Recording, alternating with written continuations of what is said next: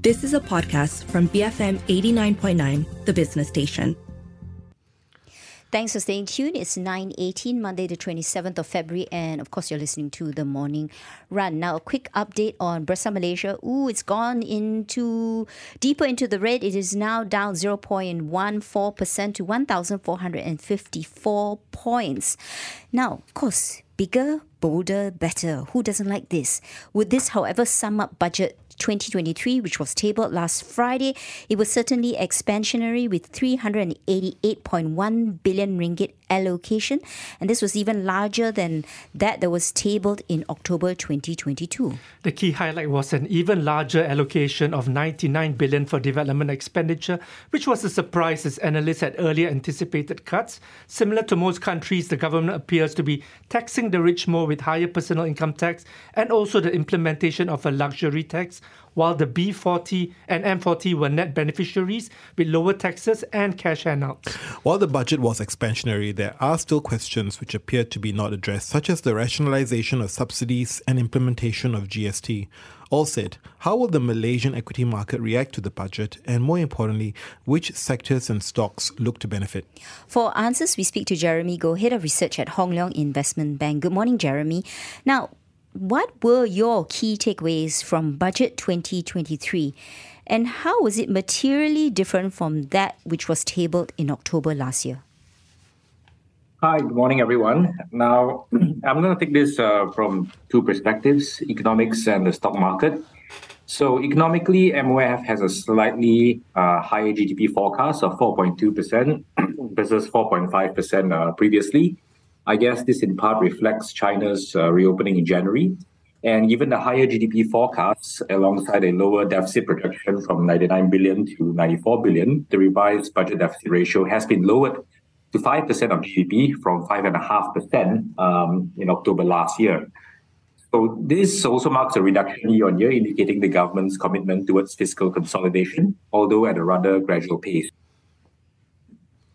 Now, um, from a stock market perspective, I'd say broadly there wasn't much difference between the retabled budget and the first version, i.e., you know, it was a relatively muted one for the market with no major wows or major shocks.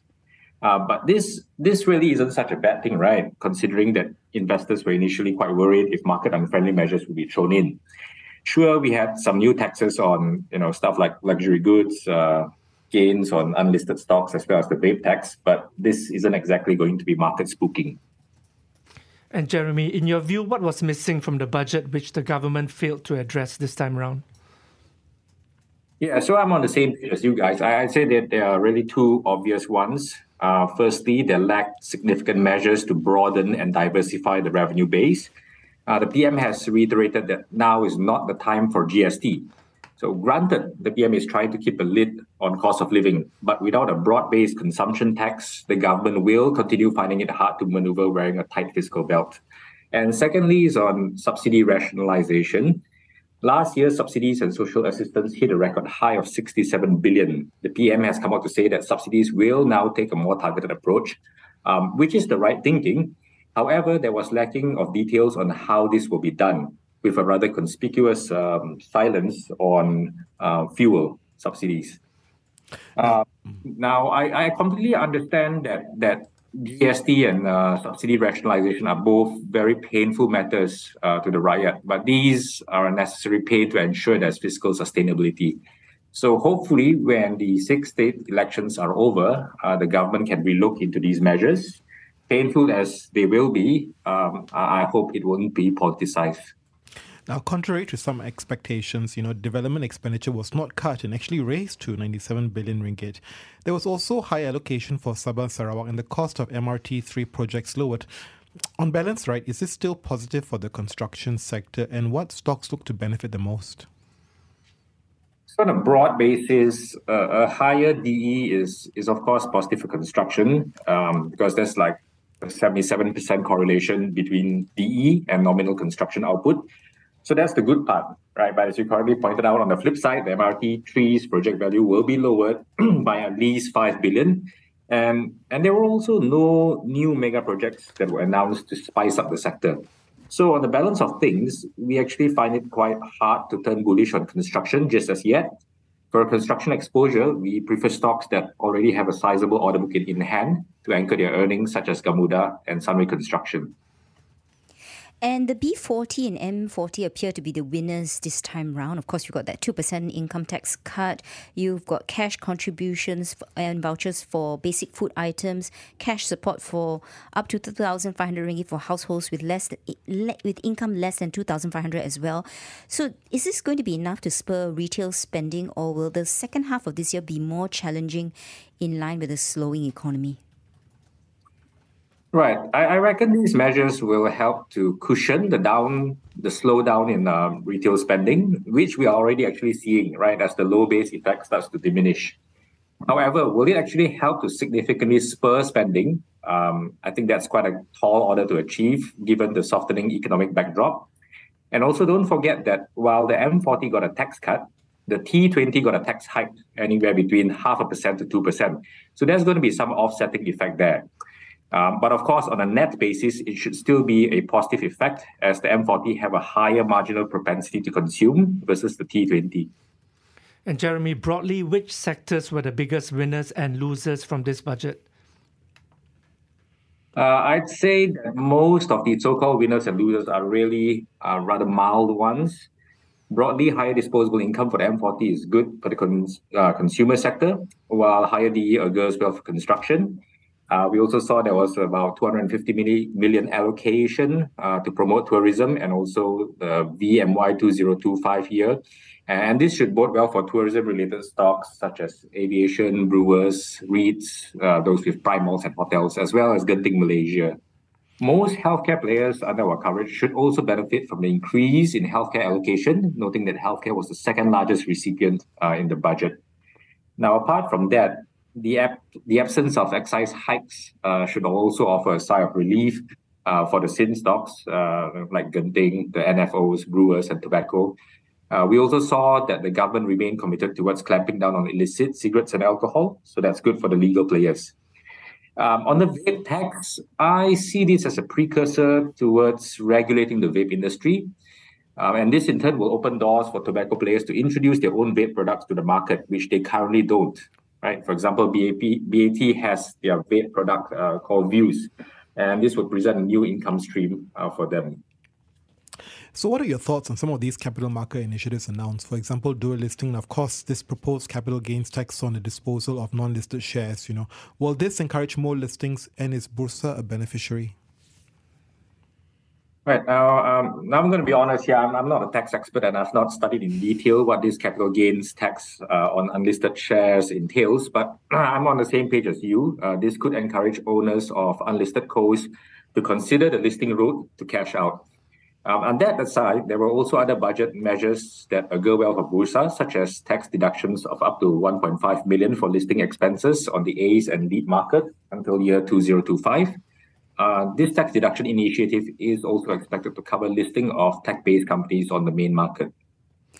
Uh, Jeremy, meanwhile, there were some bold steps for the electric vehicle sector with full exemption of import duty on component, excise duty, and sales tax for CKD units going to be extended to December 2027 from December 2025, while the full exemption of import and excise duties for CBU will be extended also till December 2025.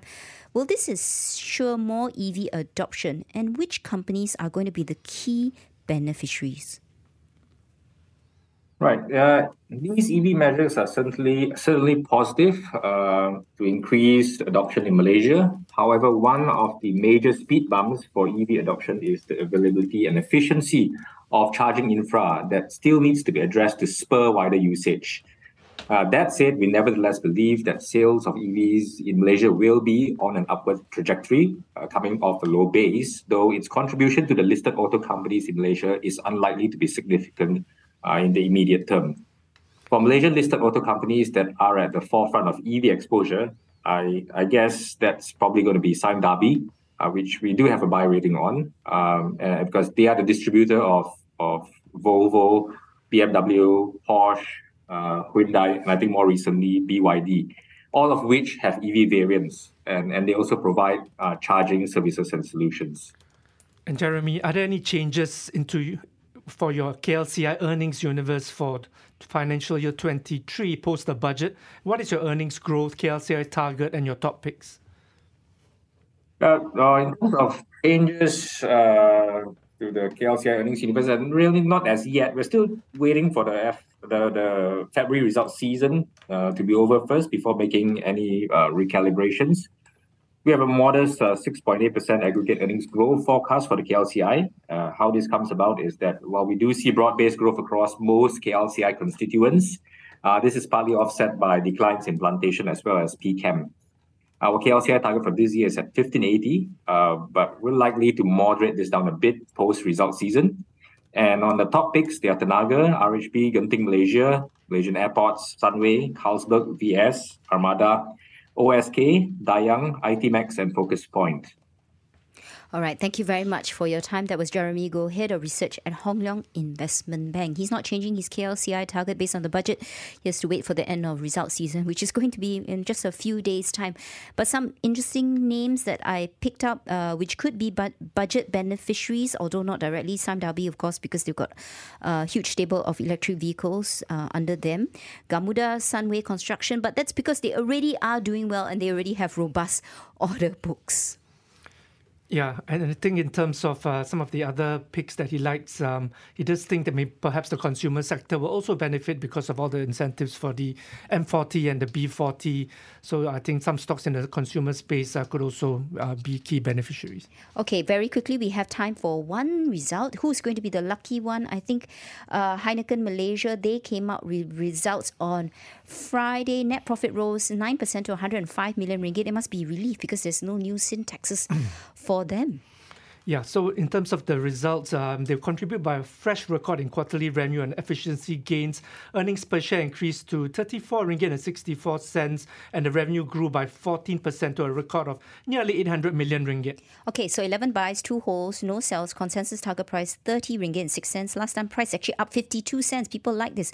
Uh, it is uh, 28 ringgit as we speak.